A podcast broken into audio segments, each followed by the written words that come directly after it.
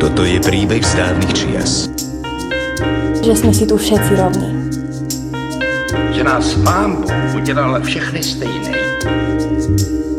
Tak čo budeme robiť? Hm? No práve. Milé podcasterky, milí podcastery, je tu nový diel No práve.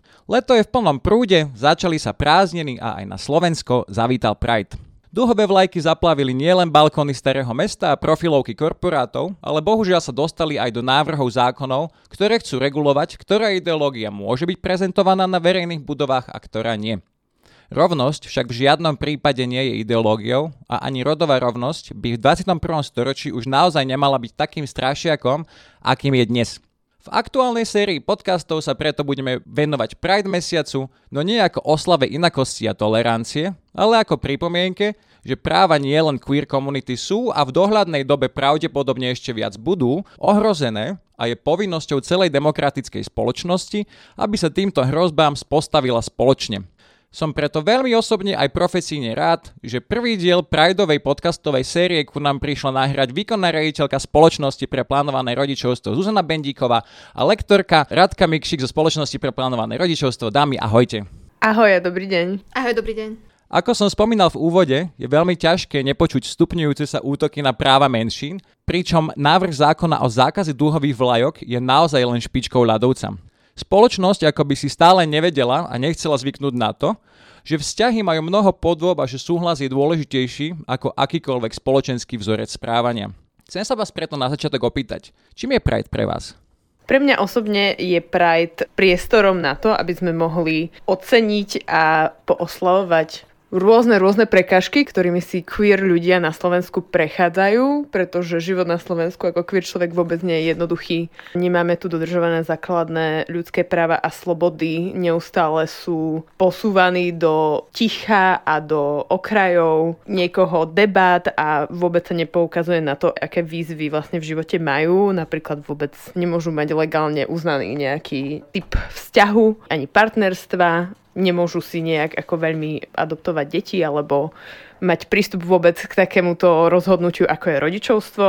A stále sa tu nejak ako keby obmielajú postoje odporu, dokonca ľutosti a nechuti voči queer ľuďom a vôbec neprechádzame od týchto postojov k nejakej akceptácii, podpore alebo práve oceneniu toho, že aký možno, že aj silní sú kvôli tomu, že dokážu stále žiť na Slovensku a možno, že sa nerozhodnú odísť. Pre mňa osobne je Pride pripomienkou toho, že queer komunita, nie malá queer komunita, je stále diskriminovaná a nemá rovnaké práva ako možno heterosexuálna alebo cis väčšina.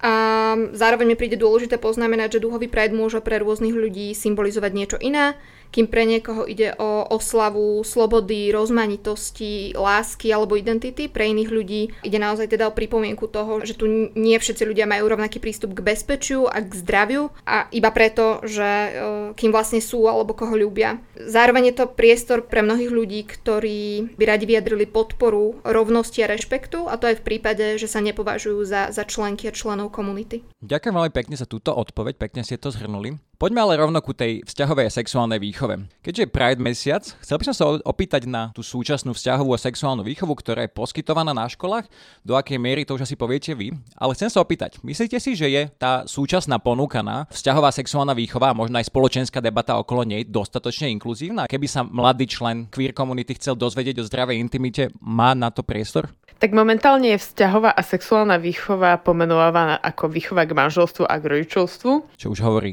samo seba? Áno, kde vlastne je popísaná ani nie, že queer komunita alebo nejaká LGBT i tematika, ale je tam napísaný len fakt, že homosexualita existuje a vôbec nie sú k tomu napísané žiadne iné ciele, ani to vôbec, čo má žiak alebo žiačka dosiahnuť z hľadiska vedomosti, zručnosti a postojov. No a, a z hľadiska aj možno, že škôl a ako sú schopné naplňať vôbec osnovy výchovy k manželstvu a k rodičovstvu, tak táto téma je prierezová a nie je ani povinná, čo znamená, že učitelia a učiteľky sa môžu rozhodnúť, či budú sa výchove k manželstvu a rodičovstvu vo svojich predmetoch venovať. Väčšinou sú to predmety ako biológia, náuka o spoločnosti, etika, ale aj náboženstvo. No a ide aj o to, že vlastne ako učiteľky a učiteľe nedostávajú dostatočnú podporu, aby vôbec dokázali vysvetľovať tieto témy. Takže v realite to vyzerá tak, že z tých niekoľko 2900 škôl je veľmi, veľmi malé percento, ktoré vôbec vzťahovú a sexuálnu výchovu na škole má. Ja by som možno doplnila, že súčasná vzťahová a sexuálna výchova na Slovensku si vyžaduje viac, viac inklúzie naprieč rôznymi témami, nevynímajúc témy, ktoré sa týkajú diverzity. A vlastne chýbajúca systematická vzťahová sexuálna výchova témy rozmanitosti nepreberá dostatočne a tým, že nám v spoločnosti chýba kvalitné vzdelávanie k rešpektu, chýba nám v spoločnosti často aj rešpekt samotný. Tým pádom je spoločenská debata v podstate nielen neinkluzívna, ale je aj ubližujúca a prípada mi vhodné doplniť, že na workshopoch vzťahovej sexuálnej výchovy, ktoré robíme my, majú mladí ľudia, ale zároveň aj učiteľia učiteľky a aj rodičia rovnaký priestor na nadobudanie informácií, zručností či postojov v rôznych témach, ktoré sa vzťahovej sexuálnej výchovy týkajú a, a spejú práve k tomu, aby ľudia mali priestor na to, aby mohli sa k sebe správať s väčším rešpektom, aby mohli mať zdravé vzťahy, aby sme mohli možno budovať inkluzívnejšiu spoločnosť. Chcela by som len doplniť to, že vlastne ak si zapýtaš na tých mladých queer ľudí, že ak odkiaľ získajú informácie o zdravých vzťahoch, tak je to naozaj, že ak si niekto možno, že objedná náš workshop, ale primárne je to internet alebo iné väčšinou zahraničné zdroje, kde vlastne táto tematika je oveľa lepšie obsiahnutá, vysvetlená a hlavne môžu dohľadávať informácie, aké ich zaujímajú. Tie na takéto otázky podľa mňa v škole veľmi málo krát nachádzajú odpoveď. Zároveň mi ešte prípada dôležité doplniť, že, že pri týchto témach je veľmi dôležité myslieť aj na jazyk, ktorý používame. On už ten, ten samotný jazyk, ktorý je často veľmi heteronormatívny, prípadne veľmi binárny, vylúčuje rôzne skupiny ľudí, ktoré sa môžu cítiť nezahrnuté a to môže potom súvisieť nielen s ignoráciou týchto ľudí, ale aj s ignoráciou ich problémov, ich životov a tým pádom s väčšou mierou diskriminácie a jej normalizovaním. Ďakujem veľmi pekne, ste mi tak pekne nadhodili na ďalšiu otázku. Ako možno tie iné cieľovky zohľadňujete? Je to len tým jazykom, alebo v čom, v čom sú iné tie vaše hodiny na rôzne cieľovky? Lebo viem, že učíte nie len teda základné stredné školy, ale aj dospelých. Áno, máme workshopy pre školy, základné a stredné, máme workshopy pre rodičov, pre učiteľov a momentálne chystáme aj pre lekárov, lekárky a firmy. No a my tú rôznorodosť, diverzitu automaticky prinášame do každej jednej témy. Vždy vlastne, keď prezentujeme nejaké dáta, tak sa snažíme popísať realitu všetkých ľudí na Slovensku, takže neprezentujeme jeden v úvodzovkách správny model nejakého vzťahu, ale snažíme sa priniesť ľuďom perspektívu, aby si dokázali predstaviť, že aha, že toto vlastne poznačuje, alebo respektíve táto skupina je reprezentovaná v takéto, v takéto veľkosti. No a čo sa týka možno, že samotných aktivít, tak vlastne máme tam nejaké modelové situácie, do ktorých tiež automaticky prinášame rôznorodosť. Takže sú tam automaticky queer páry, alebo možno, že niekto aj so zdravotným znevýhodnením. Naozaj sa snažíme to automaticky prinašať do každého jedného workshopu v každej jednej téme vzťahovej a sexuálnej výchovy a k rôznym cieľovkám vlastne pristupujeme na základe predovšetkým ich potrieb.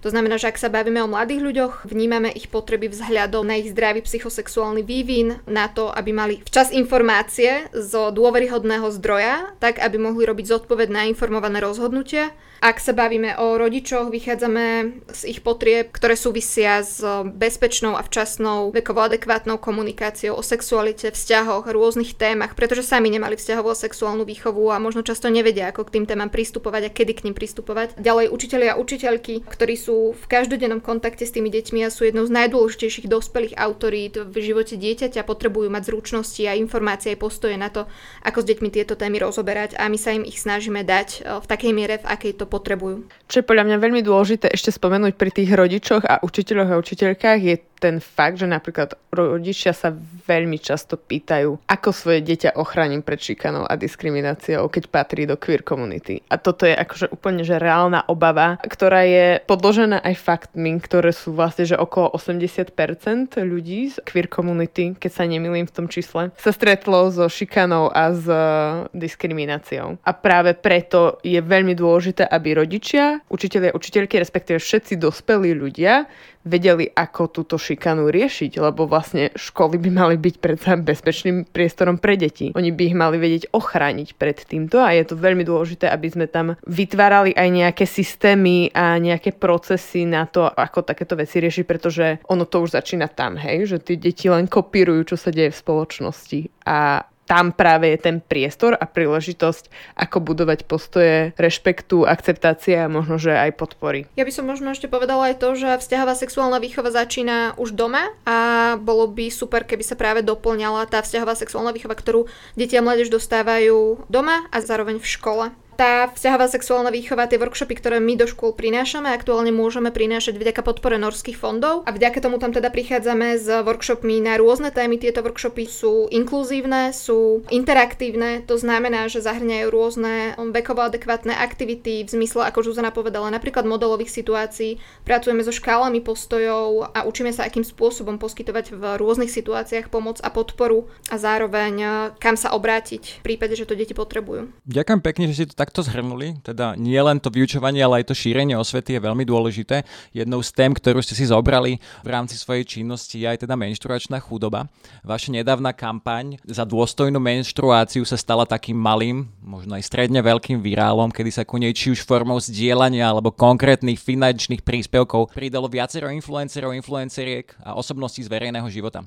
O čom bola táto kampaň? My sme minulý rok prišli s nápadom usporiadať malú zbierku menštruačných potrieb. Ako si sa z toho vykľulo, že ľudia po celom Slovensku posielali zrazu vložky a tampóny a, vlhčené obrúsky a bolo toho e, na tisíce, konkrétne teda 22 tisíce vyzbieralo iba v takejto zbierke vložiek, nie eur.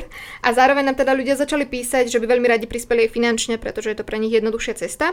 Po roku sme sa rozhodli kampaň Dôstojná menštruácia zopakovať a tento rok však um, sme sa rozhodli ísť do toho možno trochu viac advokačne, trochu viac šíriť osvetu o vôbec problematike menštruačnej chudoby, o jej konkrétnych obrazoch na Slovensku, pretože na Slovensku k nej nemáme dáta, nikdy, nikdy sa nezbierali, máme iba dáta, ktoré veľmi úzko súvisia s menštruačnou chudobou, respektíve príjmovou chudobou vo všeobecnosti a dopadajú teda na nejaké skupiny obyvateľstva. Aby som to teda zaramcovala, menštruačná chudoba je stav, kedy osoba nemá dostatok finančných prostriedkov na to, aby si mohla dovoliť základné menštruačné potreby.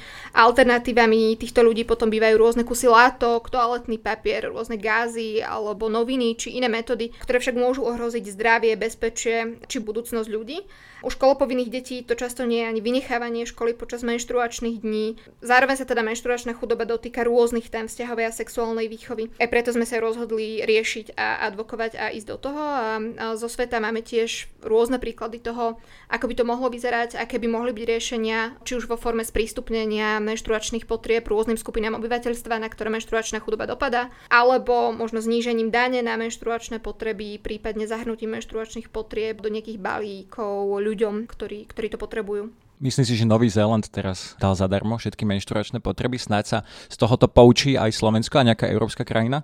Prešli by sme ďalej. Chcel by som sa opýtať, že tá sexuálna výchova nemusí byť vždycky len takáto svedomitá, ako vy prezentujete, keď takéto slovo môžem použiť. A vieme, aké rizika sú, keď človek nemá tú sexuálnu výchovu, keď ju nemá zdravú, keď ju nemá respektíve dobre odborne podloženú. A môže sa stať, že úplne inak sa bude pozerať na vzťahy a na rešpekt. Chcel by som sa ale spýtať vás. Čo môže spôsobiť necitlivá komunikácia vo vzťahovej a sexuálnej výchove a prečo by ju nemal robiť hocikto? Podľa mňa jedným z najväčších zásad, alebo respektíve najdôležitejšia zásada sexuálneho pedagóga alebo hoci koho, kto učí vzťahovú a sexuálnu výchovu, sú vlastné postoje a teda mať zreflektované vlastné postoje či už na queer komunitu, na rodovú rovnosť alebo na zdravie a bezpečie vo vzťahoch na prevenciu sexuálneho násilia a obťažovania. Pretože ak tento človek nemá zreflektované vlastné postoje, automaticky ich prináša do toho obsahu možno, že čo tvorí na internete alebo na sociálnych sieťach, respektíve do workshopov alebo do interakcií s ľuďmi. A čo teda môže znamenať to, že ten človek prenáša svoje názory k takejto intimnej a veľmi, veľmi súkromnej téme. Preto je veľmi dôležité dôležité, že my tam prichádzame s tými faktami a s tými nejakými výskumami a s nejakými základmi z psychológie, z medicíny. Je to naozaj veľmi, veľmi komplexná téma, o ktorej potrebujeme človek veľmi veľa informácií zisťovať a ak ich nemá, tak je veľmi pravdepodobné, že bude šíriť možno, že aj hoaxy, alebo len dojmy, alebo zaužívané stereotypy, ktoré vo veľmi veľa prípadoch vieme, že môžu viesť až možno, že k násiliu alebo k obťažovaniu. Takže tam je rizik hrozne, hrozne veľa a asi to závisí od prípadu k prípadu, že čo vôbec tá osoba prezentuje. My teda v našej organizácii vychádzame z nejakých štandardov vzťahovej a sexuálnej výchovy, ktoré obsahujú rôzne témy. Okrem toho, že obsahujú rôzne témy, tak obsahujú aj štandardy na vlastne človeka, lektora, lektorku, ktorý vzťahovú sexuálnu výchovu vyučuje. Malo by teda ísť o človeka, ktorý má nejakú špecifickú sedu vedomostí, zručností a postojov, ako už Zuzana povedala. A je veľmi dôležité, aby ten človek obsiahol všetko toto práve preto, aby sa deťom, mládeži alebo ďalším skupinám, ktoré teda táto osoba vyučuje, dostali vhodné a správne informácie včas rešpektujúco a na základe naozaj aktuálnych a podložených faktov a dát. Zároveň sú špecifické informácie, zručnosti a postoje sexuálneho pedagóga, sexuálnej pedagogičky nevyhnutné preto, aby tie hodiny vzťahové a sexuálnej výchovy prebiehali vhodne, predovšetkým didakticky vhodne, a, ale aj zaujímavo, aby to pre deti nebola nudná prednáška, ale vieme, že sa naozaj najlepšie učia tým, že spoznávajú, tým, že riešia nejaké modelové situácie, že do toho zapájajú kritické myslenie, ďalšie kontexty. Ja by som ešte doplnila, že pri téme vzťahovej a sexuálnej výchovy veľmi často sa objavuje smiech ako taká primárna reakcia toho, aby človek proste zo seba dal vonku tú hambu až celú tú tabu okolo tej témy čo napríklad na tých samotných workshopoch my nechávame tomu voľný priechod, ale je možné, že niekedy tento humor a priamo možno, že zosmiešňovanie v témach sexuality môže dojsť až k nejakým ubližujúcim a naozaj ponižujúcim. Ale medzi tým je strašne tenká hranica, hej, že kde je ten humor ešte stále tá filtračná jednotka a aj kedy to začína byť vyslovene, že zosmiešňujúce a ponižujúce. A niekoľkokrát sme videli podľa mňa aj my dve vo verejnom obsahu niečo, čo bolo vyslovene až zahambujúce pre nejakú skupinu ľudí. Práve preto, že sa na tom nejaká nevzdelaná skupina ľudí zabávala. A mohol to byť niekoho utrpenie, niekoho rôznorodosť, alebo už len samotné ako keby, že veľmi špecifické prežívanie. A toto môže byť naozaj veľmi, veľmi necitlivý spôsobom a teda neinkluzívny spôsob, ako tú vzťahovú sexuálnu výchovu robiť a môže to mať priam možno, že aj dramatický dopad pre osoby, ktoré príjmajú tieto informácie. Takže o to dôležitejšie je, aby to bolo naozaj vykonávané ľuďmi, ktorí vedia, čo robia a vedia, kde sú ich ich osobné hranice. Možno, že naša zásada je, že my nikdy neprinášame osobné skúsenosti, pretože je to neprofesionálne. Teda neprinášame ani postoje, ani skúsenosti, ani nejaké názory. Lektorka vzťahovej a sexuálnej výchovy ak chce byť uh, profesionálna, hovorím u nás, preto hovorím lektorka, a jednak teda neprináša žiadne vlastné sexuálne skúsenosti na hodiny vzťahovej a sexuálnej výchovy a zároveň potrebuje byť partnerskou autoritou tým deťom, ktorá prirodzene facilituje vlastne výchovno-vzdelávací proces a rovnako ako deti dodržiava tie pravidlá, ktoré tam prináša. My totiž to na tie workshopy prichádzame s nejakými jasnými pravidlami, tak aby bol počas celého workshopu prítomný rešpekt, dobrovoľnosť a naozaj bezpečné prostredie, ktoré dovoluje deťom a mládeži zdieľať a povedať to, čo potrebujú povedať, spýtať sa to, čo potrebujú sa spýtať, pretože možno nemali inde priestor sa to nikoho spýtať. Ešte by som možno chcela povedať, že keďže právo na vzdelanie vlastne majú všetky deti, tak uh, lektorka vzťahovej a sexuálnej výchovy alebo lektor vzťahovej a sexuálnej výchovy podporuje rozmanitosť a pestuje tú toleranciu a rešpekt prirodzene v tom prostredí, v ktorom je a je to súčasťou bezpečného prostredia, pretože je to v podstate jediná cesta, ako je možné vzdelávať k rešpektu a k súhlasu a zároveň budovať východnú vzdelávací proces, v ktorom dbáme na, na ľudské práva a rovnosť. Ja by som možno že ešte komentovala ten verejný priestor a to, že sa vzťahová a sexuálna výchova alebo celkovo téma sexuality oveľa viacej otvára vo verejnom priestore. Ja si myslím, že to je na jednej strane veľmi dobré, ale na druhej strane potrebujeme zase zostať v tej profesionálnej rovine a ak nezostaneme v profesionálnej rovine, tak to prosím akože uveďme a uveďme uveďme to, že zdieľame osobné skúsenosti. Ďakujem pekne, že ste to takto zhrnuli aj za mňa. Myslím si, že poslucháči, posluchačky si môžu priradiť, komu a čomu to patrilo. Som veľmi rád, že si spomenuli aj to vzdelávanie k ľudským právam ako súčasť vašej práce, lebo je pravdepodobné, že tá atmosféra spoločenskej debaty bude vybičovaná v najbližších rokoch a nielen teda voči sexuálnym menšinám, ale aj voči téme ľudských práv a liberálnej demokracie, keď to môžeme takto nazvať. Nenávisť sa bude posilňovať a teda aj útoky na reprodukčné sexuálne práva sa asi budú stupňovať, môžeme to predpokladať. Chcem sa vás pýtať na taký call to action. Čo by podľa vás mala spoločnosť robiť, aby bola voči takýmto útokom odolná?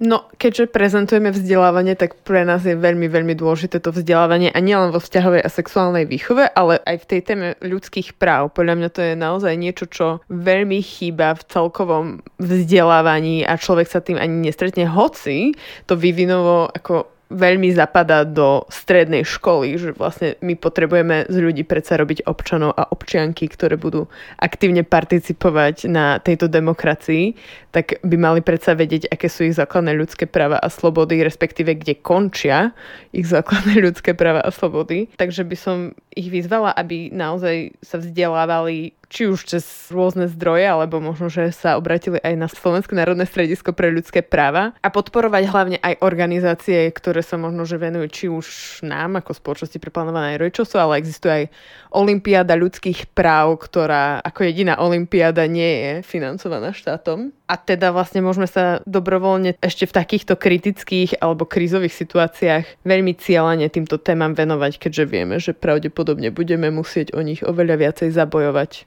Zároveň okrem toho, že vzdelávať sa, tak dožadovať sa kvalitného, systematického, kontinuálneho vzdelávania pre svoje deti, pre ďalšie generácie, dožadovať sa zvyšovania životnej úrovne, ktorá s tým vzdelávaním zároveň potom súvisí. Snažiť sa používať čo možno najinkluzívnejší jazyk, nebať sa ospravedlniť sa v prípade, že ten inkluzívny jazyk nepoužívame, všetci sa učíme, opäť nikto z nás tú vzťahovú sexuálnu výchovu nemal v škole, takže je v poriadku míliť sa, je veľmi dôležité sa z tých chyb poučiť. A ak aj hovoríme o vzdelávaní a nejakom čerpaní informácií, overujme si zdroje, z ktorých tie informácie čerpáme. Informácie o sexualite, je ich plný internet, mnohé z nich sú mimoriadne škodlivé a je dôležité sa na ne pozerať kriticky. Ja by som len povedala, že ešte podporujme sa v tom, keď napríklad niekoho práva sú porušované. Ďakujem pekne, ste to veľmi pekne zakončili takou jednou vetou na nástenku na plagát. Ďakujem veľmi pekne za túto odpoveď, ako aj za celý rozhovor obom. Ja som si ho dosť užil. Ďakujem vám aj za váš čas a ochotu prísť nám do štúdia. Budeme vám teda držať palce v tom, čo robíte a snáď sa nám podarí túto spoluprácu využiť v prospech tolerantnejšej spoločnosti. Dámy a páni, milé podcasterky, milí podcastery, dneska sme sa rozprávali s výkonnou riaditeľkou spoločnosti pre plánované rodičovstvo Zuzanou Bendíkovou a lektorkou Radkou Mikšik zo spoločnosti pre plánované rodičovstvo. Ja som Jakub Popik a toto bol podcast Slovenského národného strediska pre ľudské práva. No práve. Ďakujeme, Ďakujeme za pozvanie.